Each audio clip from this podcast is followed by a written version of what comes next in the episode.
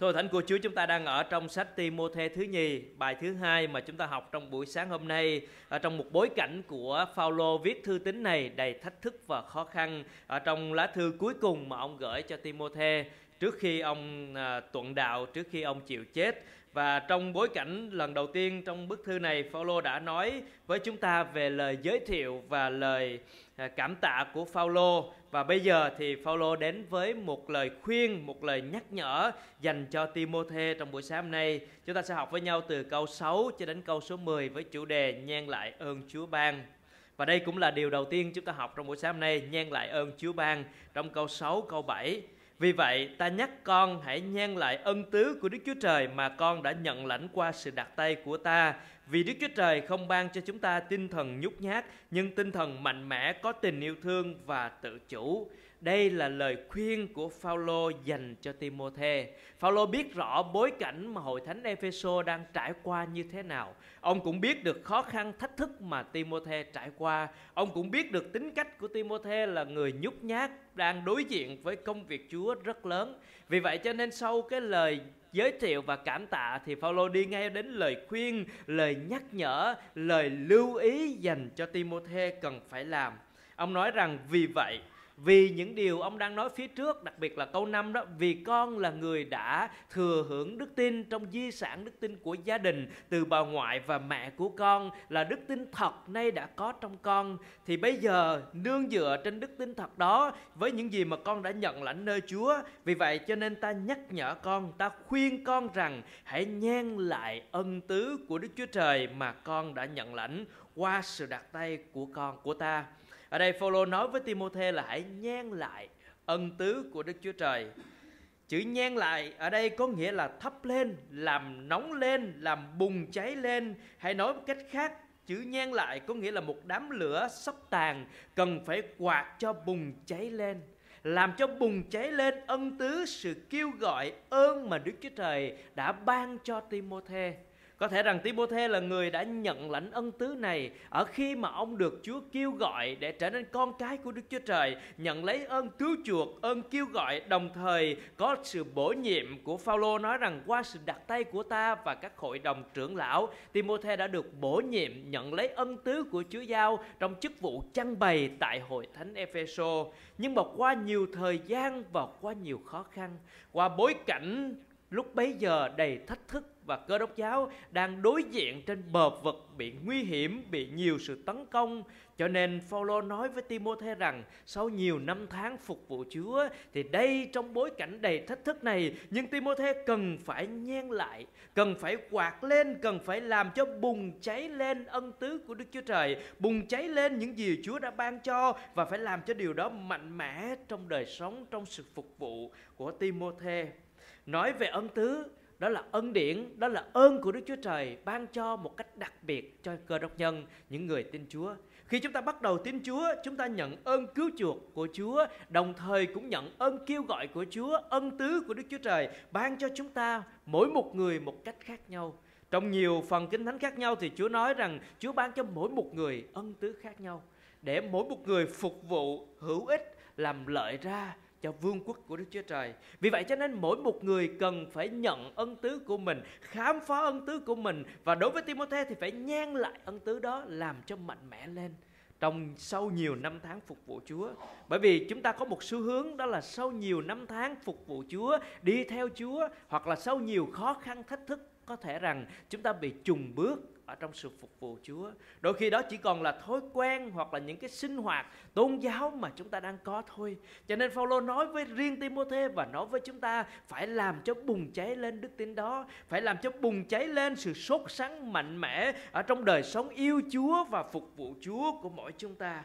Đối với Timôthê là người trang bày Đối với Timôthê là người đang coi sóc hội thánh của Chúa Cần phải mạnh mẽ, cần phải làm bùng cháy lên Để dẫn dắt những người khác Cần phải làm lợi ra cho vương quốc của Đức Chúa Trời Với những ơn đặc biệt mà Chúa đã ban cho. Nhưng với mỗi chúng ta ngày nay Đó là sự kêu gọi của Chúa, sự cứu chuộc của Chúa Và là một tinh thần mạnh mẽ, sốt sắng cho Chúa của chúng ta. Ở trong Roma thì Phaolô nói rằng Phải có tinh thần sốt sắng, phải hầu việc Chúa đó là một mạng lệnh dành cho mỗi chúng ta. Phải tìm kiếm, phải khám phá ân tứ ơn mà Chúa ban cho riêng mình và dùng ơn đó phục vụ cho hội thánh của Đức Chúa Trời và phải làm cho điều đó mạnh mẽ, nhen lại, bùng cháy ở trong đời sống của chúng ta. Phải luôn luôn có sự nhiệt huyết, nhiệt thành cho Chúa của chúng ta. Đây cũng là thời điểm mà chúng ta cần nhắc nhau điều này sau chúng ta đã trải qua 8 năm ở trong ơn Chúa trong hành trình mà Chúa ban cho hội thánh của Ngài. Đây là lúc mà chúng ta bước đi trong hành trình mới, chúng ta cũng cần phải nhắc nhở lại, cần phải nhen lại, cần phải làm bùng cháy lại tinh thần nhiệt huyết, tình yêu thương, sự mạnh mẽ trong đời sống chúng ta. Câu số 7 thì Phaolô cho biết lý do vì sao cần phải có điều này. Vì Đức Chúa Trời không ban cho chúng ta tinh thần nhút nhát, nhưng tinh thần mạnh mẽ có tình yêu thương và tự chủ ba khía cạnh mà Phaolô nói đến lý do chúng ta cần phải nhiệt thành cần phải nhen lại ân tứ đó là vì Chúa ban cho chúng ta sự mạnh mẽ tình yêu thương và tự chủ tinh thần mạnh mẽ là sự can đảm, là sự mạnh mẽ, là một tinh thần dấn thân để phục vụ chúa. Nó khác với một tinh thần mệt mỏi, yếu đuối, sợ hãi và thối lui giữa những khó khăn thách thức. Sự thối lui có thể là do thói quen sau nhiều năm tháng phục vụ Chúa hoặc đi nhà thờ thì điều đó nó chỉ còn là thói quen và không có tinh thần bùng cháy bên trong, hoặc là do áp lực bên ngoài, sự khó khăn, sự thách thức, sự chống đối của bối cảnh làm cho chúng ta chùng bước. Cho nên Phaolô nói với Timôthê đó là, chúng ta là người thuộc về Đức Chúa Trời, ngài không ban cho chúng ta sự nhút nhát. Cơ đốc nhân phải là những người mạnh dạng. Cơ đốc nhân phải là những người can đảm, Vì giây phút chúng ta quỳ gối tin Chúa là một giây phút chúng ta đã can đảm để bước đi, Đã giao phó và trả giá phần đời còn lại của mình, Giao phó cho Đức Chúa Trời rồi. Cho nên cơ đốc nhân là những người phải can đảm mạnh mẽ. Chúa ban cho chúng ta tinh thần mạnh mẽ, vượt trên những sự áp lực khó khăn và yếu đuối mà chúng ta đang đối diện. Rồi Chúa ban cho chúng ta đó là tinh thần của tình yêu thương. Người phục vụ Chúa, người hầu việc Chúa cần phải có tình yêu thương. Mỗi một con cái Chúa cần phải có tình yêu thương. Và đặc biệt đối với Timôthê, đây là chỗ là động lực, là động cơ để ông chăm sóc hội thánh của Ngài. Ông phải yêu thương các tín hữu mà ông đang chăm sóc. Dù bối cảnh bên ngoài đầy thách thức, Nero đang bắt bớ và xâm hại cơ đốc giáo. Nhưng Timôthê yêu bầy chiên mà Chúa đã giao phó cho ông Và phải chăm sóc họ, phải làm gương cho họ, phải dùng lời Chúa để bảo vệ họ. Thì chúng ta cũng vậy phục vụ Chúa vì yêu Chúa vì yêu những người khác để phục vụ Ngài. Và tinh thần thứ ba mà Phaolô nói với Timôthê đó là tự chủ tự chế kiềm chế hay là tiết độ trong đời sống của mình. Chúng ta phải tự chủ kiểm soát được những gì đang diễn ra và những cái cảm xúc đang diễn ra bên trong đời sống của mình để ứng phó, để thích nghi với những sự thách thức bên ngoài. Chúng ta cần phải tự chủ trong cảm xúc của mình, tự chủ để kiểm soát tâm trí của mình, hướng về đức chúa trời để tiếp tục bước đi và phục vụ chúa một chỗ khác thì Phi Error nói với chúng ta rằng mỗi người trong anh em phải dùng ân tứ mình đã nhận mà phục vụ nhau như người khéo léo quản trị các ân tứ của Đức Chúa Trời. Và Chúa muốn chúng ta có điều đó trong đời sống của chúng ta. Timôthê cần phải nhen lại, chúng ta cần phải nhen lại, cần phải quạt lên làm cho bùng cháy một đám lửa sắp tàn cho nên chúng ta phải làm điều đó liên tục trong đời sống của mình. Nếu không thì chúng ta dễ rơi vào một trạng thái mệt mỏi, thối lui hay là trùng bước trong đời sống theo chúa hoặc trong đời sống phục vụ chúa. Cho nên xin chúa khích lệ điều mà phaolô, người sắp qua đời, sắp chết dưới sự xét xử của nero, lại khích lệ, khuyên dạy và nâng đỡ đức tin của một người trẻ hơn là Timôthê. Điều đó cũng nâng đỡ khích lệ chúng ta buổi sáng hôm nay. Điều thứ hai chúng ta cùng suy gẫm với nhau từ câu 8 đến câu 10 đó là vững vàng trong gian khổ. Lời Chúa nói với chúng ta, chúng ta rằng vậy con chớ hổ thẹn khi làm chứng về Chúa chúng ta, cũng đừng hổ thẹn về ta người tù của Ngài, nhưng hãy cậy quyền năng Đức Chúa Trời cùng ta chịu khổ vì tin lành. Đức Chúa Trời đã cứu chúng ta, đã gọi chúng ta bằng sự kêu gọi thánh, không phải do việc làm của chúng ta, nhưng theo mục đích riêng của Ngài và ân điển mà Ngài đã ban cho chúng ta từ muôn đời trước trong Đấng Christ Giêsu. Ân điển ấy bây giờ mới được thể hiện qua sự hiện đến của Đấng Christ Giêsu, cứu Chúa chúng ta, Đấng đã tiêu diệt sự chết, dùng tin lành làm sáng tỏ sự sống và sự bất diệt. Điều thứ hai chúng ta học buổi sáng nay đó là vững vàng trong gian khổ. Phaolô nói rằng vậy, vậy khi chúng ta đã nhen lại ơn Chúa ban, chúng ta đã làm bùng cháy tấm lòng của mình với tinh thần mạnh mẽ, tình yêu thương và tự chủ để tiếp tục phục vụ Chúa thì chúng ta phải biết rằng con chớ hổ thẹn. Chớ hổ thẹn. Phaolô cũng nói rằng tôi thật vậy tôi không hổ thẹn vì tin lành đâu vì đây là quyền năng của Đức Chúa Trời để cứu mọi người tin. Chúng ta ngày hôm nay theo Chúa có hổ thẹn hay không? Chúng ta có hổ thẹn với xã hội hay không? Có hổ thẹn với xóm làng của mình hay không? Có hổ thẹn với đồng nghiệp và với những người chung quanh mình hay không? Những người chung quanh có biết đến mình hay không?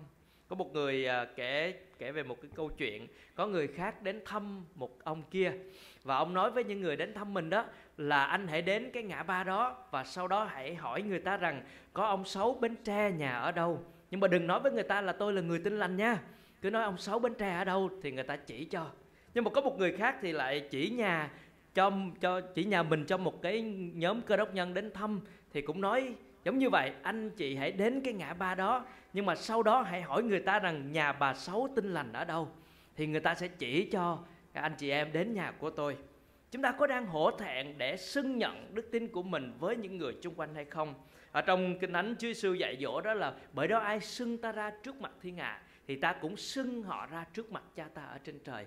Còn ai chối ta trước mặt thiên hạ, ta cũng chối họ trước mặt cha ta ở trên trời sự dạy dỗ đây là sự xưng nhận đó là bằng cớ thật của một người tin Chúa thật cho nên trong tuần đến thì một số con cái Chúa được làm bắp tem là một cơ hội để chúng ta có một cái sự minh chứng và bày tỏ công khai đức tin của mình trước cộng đồng, trước hội thánh, trước gia đình rằng tôi là người thuộc về Chúa và hứa nguyện đi theo Chúa. Phaolô người đang bị tù, lẽ ra người hổ thẹn nhất phải là Phaolô. Nếu ông nhìn nhận về khía cạnh xã hội, ông bị tù và bị kết án tử hình nhưng mà Phaolô không hổ thẹn về điều đó. Ngược lại ông còn khích lệ với Timôthê phải tự hào lên, phải đừng hổ thẹn. Chữ hổ thẹn này không phải ở trong thế bị động, có nghĩa là mình rụt rè sợ hãi nhưng mà cũng đừng có hổ thẹn. Nhưng mà chữ hổ thẹn này ở trong thế chủ động hơn, có nghĩa là một sự tự hào, phô bày đức tin, tự tin với điều mình đang tin. Và chúng ta có tự tin với điều đó hay không? Thật ra đức tin của chúng ta có đức tin là một điều quan trọng, nhưng không quan trọng bằng việc đó là đối tượng của đức tin là ai. Cho nên ngày hôm nay chúng ta tự tin hay tự hào không phải vì tôi có đức tin hơn một người nào đó nhưng tôi tự tin tôi tự hào vì tôi biết rõ đấng tôi đang tin. Đó là ai? Là đức chúa trời. Phaolô nói với timôthê chớ hổ thẹn khi làm chứng về chúa chúng ta. Chớ hổ thẹn khi làm chứng về chúa. Chúng ta cần phải tự hào về Chúa của chúng ta và bày tỏ Chúa của chúng ta cho những người khác đừng hổ thẹn. Rồi Phaolô nói tiếp rằng đừng hổ thẹn về ta, người tù của Ngài, hay nói rộng hơn là đừng hổ thẹn vì những sự những bối cảnh xung quanh, những thách thức hay là sự khó khăn của cơ đốc giáo phải đối diện, đừng hổ thẹn về những điều đó. Nhưng ngược lại hãy cậy quyền năng của Đức Chúa Trời. Nguyên tắc hay là bí quyết để giúp cho chúng ta không hổ thẹn đó là cậy vào quyền năng của Đức Chúa Trời. Nếu cậy sức riêng của mình rất có dễ rất dễ chúng ta sẽ hổ thẹn trước những sự tấn công, sự dèm pha của những người khác. Nhưng hãy cậy quyền năng của Đức Chúa Trời để chúng ta không hổ thẹn. Và trong khi cậy quyền năng đó thì hãy cùng ta chịu khổ vì tin lành. Một tấm gương của Phaolô chịu khổ, khuyên người con yêu dấu của mình bây giờ hãy chịu khổ. Và hãy nhớ rằng phúc âm của Chúa đó là kêu gọi những người bước đi với Chúa bằng cách phát thập tự giá, chịu khổ để theo Chúa ngày hôm nay thì chúng ta không biết rằng có đang trải qua những sự gian khổ khi theo Chúa hay không nhưng tin lành của Chúa trải qua nhiều năm tháng và nhiều thời thời gian, nhiều thế kỷ, rất nhiều giai đoạn phải đối diện với rất nhiều sự gian khổ và bắt bớ. Tôi còn nhớ gia đình của chúng tôi khi đến tại Phú Ngọc Định Quán Đồng Nai. Lúc đó ba tôi đến trước một mình và thăm dò vùng đất đó, à, đến để chia sẻ, nâng đỡ, khích lệ đức tin cho một gia đình. Thì công an, à, chính quyền địa phương đến và bao vây và bắt ba của tôi. Rồi chủ nhà thì nói rằng tôi không biết ông đó chủ nhà cũng là người tin Chúa nhưng mà sợ quá, cho nên con nói là không biết ba của tôi rồi sau đó thì ba tôi xuống xã uh, trình bày rồi sau đó cũng uh, không có việc gì. Rồi nhiều năm tháng chúng tôi ở tại đó thì bị bắt rớ rất nhiều lần nhưng mà chúng tôi vẫn uh, ba của tôi vẫn đứng vững để phục vụ Chúa cho nên chúng tôi cũng trải qua nhiều sự khó khăn bắt bớ trong những giai đoạn đó. Nhưng mà đối với tôi thì đó là những cái kinh nghiệm để mình được trải nghiệm trong đức tin để mình được vững vàng như ngày hôm nay. Cho nên cảm ơn Chúa vì Chúa nói với chúng ta Phaolô dạy dỗ và nhắc nhở Timôthê hãy cùng ta chịu khổ vì tin lành bởi vì có những sự bắt bớ, có những sự tấn công, Chúa Giêsu cũng đã dạy điều đó. Cho nên chúng ta hãy cậy quyền năng của Đức Chúa Trời, chịu gian khổ, chịu thách thức có thể diễn ra trong đời sống theo Chúa của chúng ta. Vì chúng ta phải nhớ rằng trước khi đến với con đường vinh quang thì phải đi con đường của thập tự giá. Cho nên có những người tin Chúa bị bắt bớ, tấn công, gia đình khước từ, đồng nghiệp, à, khước từ con cái bỏ rơi hay là rất nhiều cái vấn đề khác khi đối diện với những sự chịu khổ. Nhưng hãy vui mừng đừng hổ thẹn hãy tự hào vì chúng ta biết đấng chúng ta đang tin. Và câu 9 câu 10 giải thích cho chúng ta biết đấng chúng ta đang tin là ai.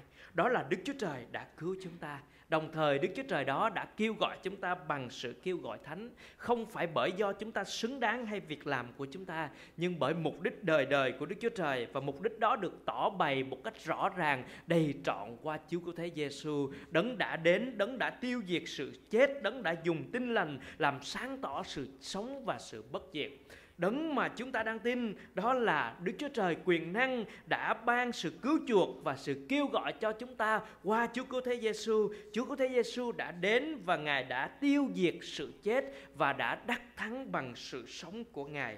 Cho nên chúng ta biết đấng chúng ta đang tin. Có bài hát nói rằng, dầu vậy, bởi biết chính đấng tôi đang tin, nên quyết không e thẹn nguyện dân thân linh này kìa đấng ấy vẫn đủ linh năng gìn trọn đời sống tôi đến ngày ấy.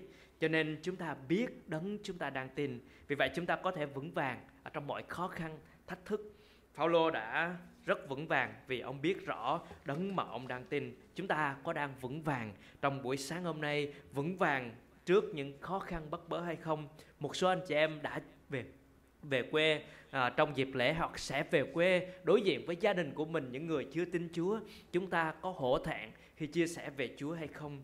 Có vững vàng khi đối diện với những sự khó khăn hay là gian khổ khi phải chia sẻ về Chúa hay không? Xin Chúa cho chúng ta được nhắc nhở vì những gì Phaolô đã nói với chúng ta buổi sáng hôm nay. Hãy nhớ rằng một người tù sắp chết hơn 60 tuổi viết một lá thư gửi cho một người trẻ khoảng 30 tuổi đang tự do ở bên ngoài nhưng nhưng tâm tình của một người tù rất mạnh mẽ và rất kiên quyết để kêu gọi một người trẻ đang phục vụ Chúa hãy nhen lại ơn Chúa ban, hãy vững vàng trong gian khổ. Cho nên xin Chúa cho thông điệp đó là điều để nhắc nhở hội thánh của Ngài. Mỗi con cái Chúa hãy khám phá ân tứ của mình, hãy dùng ân tứ của mình để phục vụ Chúa một cách mạnh mẽ. Mỗi một con cái Chúa phải tự hào về tin lành, không hổ thẹn về tin lành và vững vàng nếu đối diện với những sự thách thức và khó khăn. Xin Chúa khích lệ chúng ta buổi sáng sáng hôm nay nhen lại ơn Chúa ban vững vàng trong gian khổ. Xin Chúa khích lệ và nâng đỡ chúng ta.